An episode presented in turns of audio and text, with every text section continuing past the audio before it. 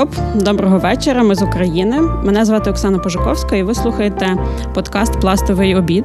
Це подкаст про пластунів, е, про їхні історії на війні і як пластова підготовка допомагає їм сьогодні в часі, коли триває війна. Сьогодні, в другому випуску подкасту Пластовий обід, е, ми поговоримо про пластову присягу і пластовий досвід Мирона Спольського. Е, це підприємець, громадський діяч і голова головної пластової булави Скоп Друже. Скоп. Е, я би хотіла для наших слухачів трошки пояснити, що таке головна пластова булава, і може ти мені зразу допоможеш. Я так, е, дорогі друзі, які нас слухаєте, пласт існує не тільки в Україні, він існує по всьому світі, і це мова йде не про скаутів, а саме про натуральних українських пластунів, українців або е, там вже в другому, в третьому поколінні українців, які пластують тим самим в тій самій організації, в якій пластують українські пластуни. І от керує цим всім головна пластова булава. Тобто ви фактично є Сіо пласту на світовому рівні. Десь менше більше так. так. Правильно я Правильно. Так. У нас е, пласт діє в 24 країнах тепер. Це великі масштаби. Ми ростемо. Ми знаходимо нові країни, де українці живуть і зацікавлені в пласті. І розвиваємося в тому плані. Власне, я слухала ваше інтерв'ю, е, коли готувалась до нашого інтерв'ю, і там ви кажете, що от ем, ми в, в середині лютого робимо якусь, ем, як це сказати, координаційний центр е, країн Європи, пластунів країн Європи, ніби. Так. Е, тобто, зрозуміло, що ви дуже активно власне до початку цього повномасштабного вторгнення розвивалися. Навіть треба було якийсь координаційний центр, щоб цей. От так е, може зразу тоді ще довідка для наших слухачів. Мирон, я до нього на ти, тому що пластуни е, один до одного на ти. А пан Мирон для вас я не знаю. Він народився в Канаді, живе в Україні з 1988 року. Е, друге покоління пласту, тобто його батько е, був пластуном, пластуном з отих 20-х років. Це, мабуть, дуже поважно. Ем, от він в Україні не засновник, власник піцерії. Засновник, ну, засновник власник, власник та. Перша піцерія в Україні, здається. Серйозно? О, круто, цього не знала. І двох благодійних фондів. Так. Правильна коротка довідка? Менше більше, менше більше, так. Е, і перше моє питання: скажіть, як головна пластова булава, як провід пласту у світі готувався е, до цього повномасштабного вторгнення, тому що я думаю, що готувалися. Ой, це складно. Е, складно відповісти, легше відповісти, що ми робимо до, якоїсь міри. Що? Ну, Ми ми готувалися, ми вже знали десь, е, я думаю, з листопада, що буде така річ відбудеться, що це неминуче. Угу. Були підозріння ще до того. І і йшли неформальні обговорення, що ми, як пласт світовий, маємо зробити, як простіше це зробити. Це нам чи нам простіше створити твердий координаційний центр, який приймає рішення і кожному диктує. Хоча в нас є 24 країни, і кожна країна категорично по-своєму працює і сприймає ці всі і на, на, на різних рівнях чи бути координаційним центром, який допоможе це все скоординувати і дати людям ту саму інформацію, щоб ми працювали рівномірною інформацією. Інформація, яка сьогодні йде по світі, не є рівномірною. Ми читаємо одне з українських джерел, ми читаємо інше з американських, ще інше з англійських, ще інше з французьких і так далі. І ключовим було, щоб інформація була одна і та сама, щоб ми розуміли, де ми є. Де сьогодні українські збройні сили є біля Києва, де ми є біля Харкова, де ми є біля Донецька. Які є основні проблеми, які що потрібне, медично, гуманітарного, для Збройних сил. Я думаю, всі ці питання є ті, які ми, ми координуємо. А відтак кожна країна приймає своє рішення. Ми допомагаємо, як краще доставити, чи потрібно це доставити там фірма X доставки з Америки везе тут, а тут що діється, пропадає чи не пропадає. Такі питання ми рішаємо. Угу. Але власне, ви коли готувались, мали якісь плани, напевно, прописані там. Можете трошки розкрити? Нічого не писали. Нічого не Ми писали? просто кожен розумів. Це одна із, я, я, я трошки з іншої сторони, із таких позитивів пласту, що не все треба писати, ми зберігаємо, розуміємо, координуємо, довіряємо один другому, виправляємо, повертаємося і все робимо так, щоб зрозуміти на, на дружніх умовах, що треба робити. Ми фактично почали писати на початку лютого, коли вже виглядало, що ось-ось будь-який день це буде. Коли в Україні пластуни, які жили в центральній чи східній Україні, вже пакували свої речі і готувалися до того моменту, коли буде необхідно виїжджати, тоді ми почали писати. І тоді змінився наш графік сходин, засідань для непластунів. Бо в нас наші міжнародні наради є заплановані два роки наперед. А, і все, ми викинули той план в треш і почали знову. А, наради майже кожного тижня. Були тижні, було три або чотири, де всі країни беруть участь, де все записується. Спочатку були одні пріоритети. На п'ятому тижні все помінялося, викинули перший, почали від нуля. Е, Координація. Були одні питання, що ми зробимо з дітьми-біженцями. Ми планували. Е, Були міжнародні організації говорили про 10 мільйонів біженців, в основному жінки і діти. Це один план. Тепер інше вийшло. Які табори, які заняття в різних містах. Тобто ви вже зараз плануєте табори на, на літо? Ми, в принципі, вже розпланували табори. Ми Круто. розпланували свято весни по всіх країнах. З врахуванням, власне, переселенців Так. і пластунів, чи мається на увазі, що всіх дітей? Як це буде працювати? Будуть два, е, дві лінії програм, будуть плас- пластові і будуть не пластунів, яких ми хочемо так підступно затягнути до себе. Та чого підступно? Вони самі захочуть. Вони самі захочуть, але це, то, але це те, що інші підходи, і це, але маємо надію. І, е, в принципі, це міняє нашу працю в головній пластовій булаві в тому, що ми будемо підходити до Європи правдоподібно, так само, як ми підходили до України 30 років тому. Тобто головна пластова булава буде нанимати працівників, які на професійній основі будуть організувати програми в Польщі, Словаччині, Чехії, Німеччині.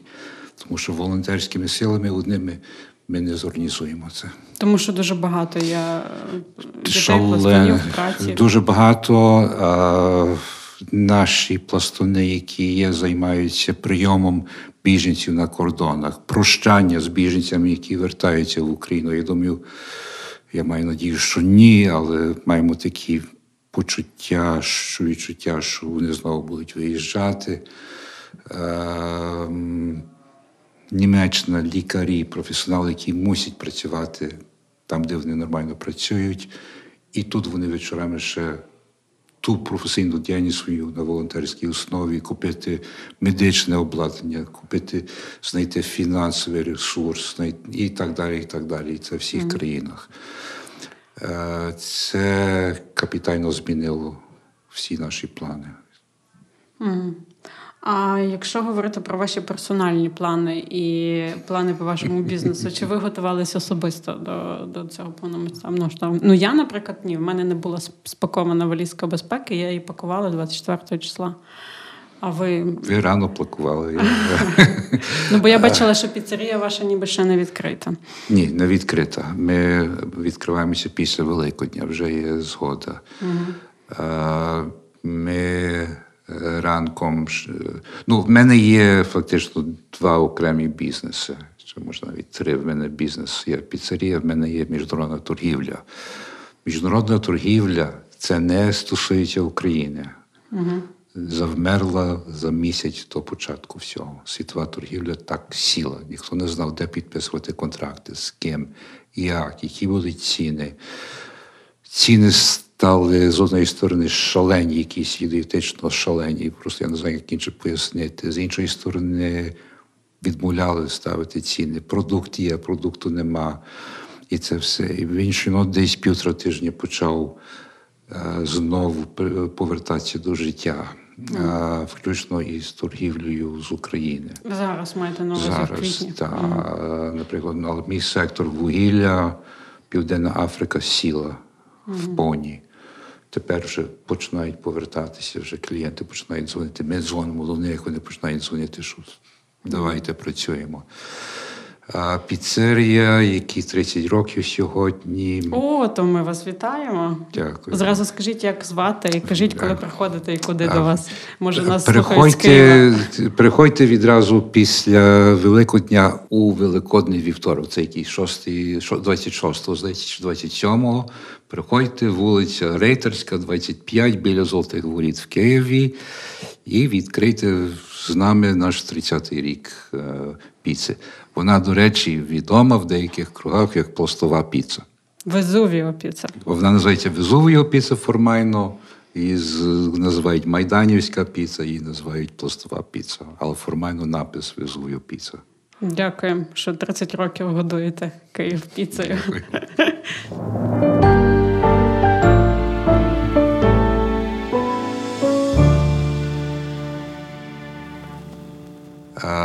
Ми ранком, з 6 ранку, 24-го, позвонили всім працівникам і сказали, не приїжджайте. Тим більше, що це якраз був перший день нової зміни, і вони мали вирушати там по Житомирській трасі, там, де бомбили mm-hmm. якраз. Так що. І все, і там було е, двоє працівниць, які не могли виїхати вже, і вони жили там майже тиждень і пильнували на піцерії. Ага. Е, і пильнували все. Е, це було, ми дещо деякі піци готували, але в принципі місто було в поні закрите. Я думаю, мало кому говорять, що по Києву бігали диверсійні групи, особливо в центрі, а ми біля, біля Золотих Воріт. Я цього не знав, але мені працівники сказали, що вони щось чули, що щось mm-hmm. пахкає. Я казав, не, не виходьте, просто не виходьте. В нас на кухні є все, що ви могли з'їсти, і все, що потрібно, і не не виходьте. Як успокоїться, як нам скажуть, що можна, тоді ми вийдемо. Mm. А я, е, моя пачерка, яка живе окремо з чоловіком, е, виїхала 23-го. Е, щось їй так стукнуло, вона взяла спакувалася, поїхала до своєї бабусі до Луцька. А я з дружиною ми не планували виїжджати. Угу. А потім цей перший, перша ракета, що вдарила будинок на вулиці Лобановського, ми чули свист тої ракети, як вона летіла. А ми живемо на дев'ятому поверсі, на верхньому то, і нам сказали, ви на на шляху на аеропорт Жульяни. Угу. Ну і ми так почали. Що... І ви подумали, що треба. Так. Треба, так. Ну, Там ми підтвер... підтримуємо це рішення. Так. Добре, давайте ще тоді оскільки про пластовий обід поговоримо. Я читала, що ви складали пластову присягу в 46-му році. Ні, це... О, не в 46-му. Ні, ні. В 64-му. 65-му, 65-му, так. Це Цифри попутала. 46-му. Ви народились. Не я, теж, я навіть... Пізніше народились, так. Так. Ну нічого, може, там вже так. І пам'ятаєте, як ви здавали свою присягу? Ні. Не пам'ятаєте? Ні. Але як зафіксовано, що це був саме цей рік, де це десь просто записано? Бо було? я є в контакті ще з тими, з, які, з якими ми були в гуртку, і ми пам'ятаємо, це був табір. І нам казали, та ти не пам'ятаєш там на таборі серед ночі нас будили на на рейд, і, і я, не, я нічого не пам'ятаю. Угу. Е, ясно, бо насправді, е, читаючи вашу історію, то ну для України це унікальна історія, тому що вас дали дуже рано до пласту, та що в новацькому віці, може навіть і раніше. Нас всі ці мої одноровесники Наші батьки всі були друзі, і нас відразу в 5 чи 6 років вітали, що для діаспори дуже рано було. А що ви думаєте про цей пластовий обід? Бо кожного разу, коли ми його співаємо, в мене, наприклад, ще до цього, ще до війни, такі мурашки по шкірі е, так би бігали. А зараз на війні то це взагалі майже як молитва. До Євромайдану він мені такий туди-сюди. Багато змінилося на Євромайдані. Ем, Для мене особисто. Не забудьте, що я канадець, тобто я, моє виховання англійське. І ті всі традиції спокою, усміхненості, відсутність емоцій, майже ті всі речі це притаманні канадцям, як і англійцям. І, та. А ну, я так і тут приїхав в Україну, ну, в Союз і, і, і продовжив. Мене бісило, коли я в Росію часто заїжджав в Ілля, мене бісило, то, що мені, як там говорили, в тебе три проблеми, чому ти тобі ніколи не вдасться в нас бути. Ти іностранець, ти українського происхождення і очень схожий на жида. І це було таке типічне в них. То, і це приниження всіх, які не є росіяни, постійне, і для такого гарного канадського соціал-ліберала, чи як назвати, це було несприятливе. Е, І, так що це змінило, але Євромайдан вже в повній змінив той підхід, і тоді цей обід набрав якогось значення е, цілком іншого, а тепер і чесно дуже сильний. Але можливо не в самому обіді питання, а в питання в тому, як нас виховували, що в родинах, що в пласті, і е, в більшості, які виходили е, з пласту люди, і як вони віддалися суспільству загальному канадському, а в тому числі канадсько-українському. Оскільки там українство є частиною канадського суспільства в повній, без, без розділень. Я, до речі, маю одне коротке уточнююче запитання. Е, ви до станиці Київ вступили в 2005 році, так? Тобто у вас була. Раніше, здається, може тоді. Може, ра- я, я на сходини сеньорату десь почав в 2000-му, здається. Тобто між 88 і 2005 е, ви, ви пластували, але просто не, не належали до станиці Київ? І не, це і не пластував. Тобто у вас була така пауза, ніби. Ну, в мене це не, не перша пауза, в мене була і пауза в Канаді. Ем, Я десь по роках можу порахувати. Це десь був 72-й, 3 рік. Я пішов в канадську політику і треба було вийти з діяльності в пласті. Я був гніздовим. Ем, так що я перестав бути діяльним. Я ходив на якісь сходни, і там мене попросили бути тимчасовим виховником юнацького гуртка, який мав, де хлопці нібито провинилися, бо пішли гуляти з пивом десь. Але з цієї групи вийшла ціла когорта дуже визначених професіоналів, лікарів, бізнесменів, економістів. І все. А так то я був в канадській політиці, і я не вмішувався дуже в пласт. Я десь міг поїхати табір, допомогти поставити чи в такі е, питання. Але в принципі, вже навіть в політиці, коли ми творили перше українсько-канадське політичне лобі, це десь половина були пластуни. Або такі, як я, ми платили вкладку, але не були діяльні.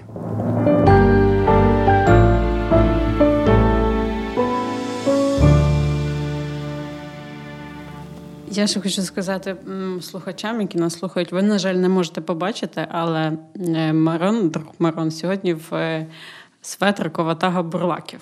Це назва е, курня, до якого належить е, пан Мирон. І це такий курінь, який має, має за.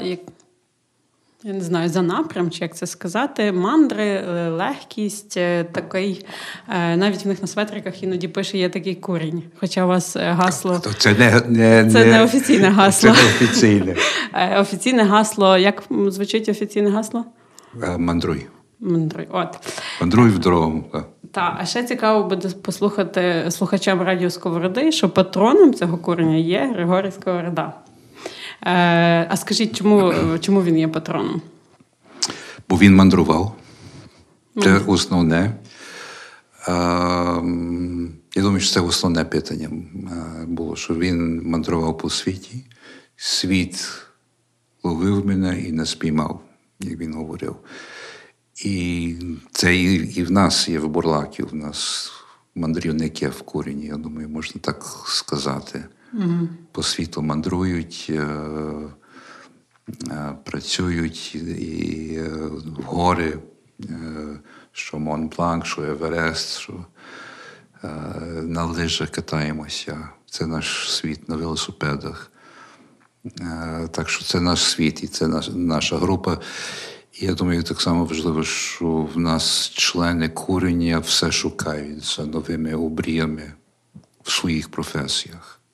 Угу. А розкажіть, чого ви пішли в цей курінь і що цей курінь робить сьогодні? Я пішов, тому що я катався на лижах. А, і а, більшість тих, з якими я катався, дорослі виховники, були бурлаками. І мені сподобалося це, що вони пропагували як і пластове, так і не пластове е, щодо спорту, щодо світогляду. Були дуже цікаві там люди. Е, Нашими членами були такі, як Субтельний, е, Данило Струк, літературознавець, редактор, головний редактор енциклопедії українознавства, Богдан Медвідський, е, українознавець і так далі. Так що в нас дуже широка е, такий профіль людей. Я ще зараз спитаю. Е, ви можете наспівати гімн цього куреня? Ні, ви не хочете, щоб я співав. Я... Ні, ні, ні, ні. Не хочете? Ну, добре. Е, тоді ще запитання до вас про світ, все-таки, якщо можна. Скажіть, як пластуни світу зреагували, чим допомагають зараз? І, і ще окремо, чим скаути допомагають? Ну, е, пластовий світ допомагає всім, що можливо. Наш, е, наш найновіший осередок в Шанхаї, в Китаю, збирає аптечки медичні. Е, там всього здається, 30 членів є.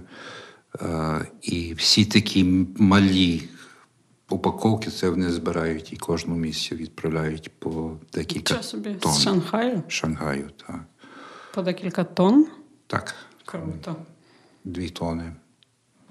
Нема проблем. Вони віддані. Австралія, гроші, е, аптечки, е, політичний вплив.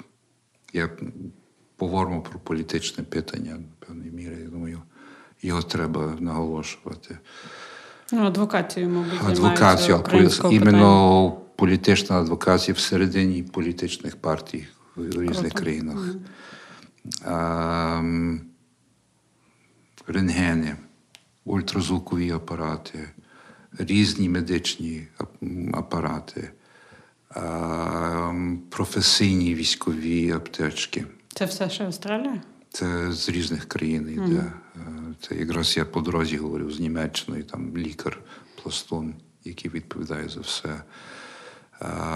Австрія, кожний своє гроші, і кожен приймає рішення, як, наприклад, пласт в Америці, в принципі, збирає, готує, відправляє сам. Пласт Канаді співпрацює з канадсько-українським фондом. Це є загальногромадський фонд. Там було прийнято загальне громадське рішення, що все йде централізовано через Конгрес українців в їхній, в їхній фонд. Англія медичне йде, де можливо, де закон дозволяє військове спорядження йде, але це є складне питання, тому що там законодавство в більшості країнах забороняє експорт без без державного дозволу, так що там отримують дозвіл і так далі. Um, а найменша якась країна, де найменше пластунів? Ну, Це Китай. Це Китай, так? Так. Угу. А в Європі? Данія. А вони що роблять? Вони долучаються до цього кута, там е, Нідерланди, Бельгія, е, Данія, і там вони збирають так само в основному медичне. Mm.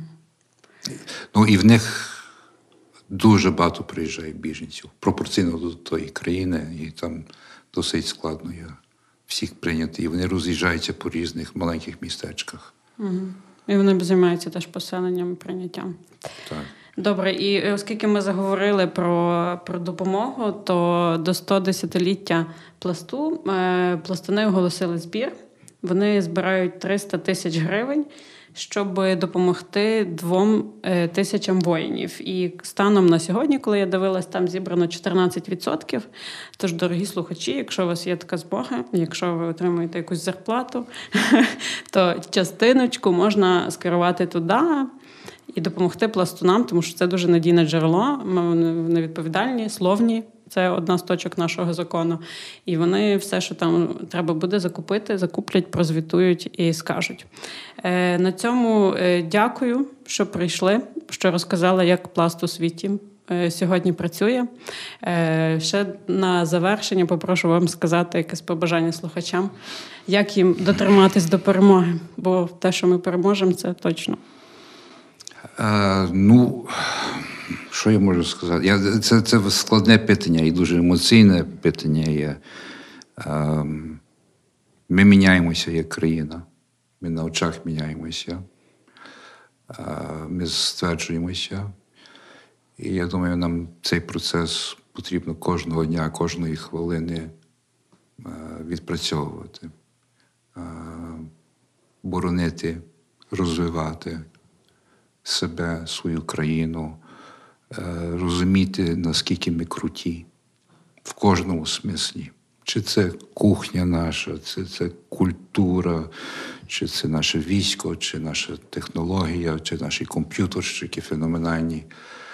Я думаю, ми маємо це зрозуміти і ем, і боротися далі, і йти далі, і бути впевнені в собі. Ми ніколи не можемо повертатися до того, де ми були такі невпевнені. Ми є нормальна, дуже крута країна, дуже крута культура, і ми маємо далі так працювати. Дякую. Плекатиму силу і тіла і духа, так. щоб нарід вольним, могутнім зростав. Так, точно. До зустрічі. До почуємося, дорогі слухачі. Па-па.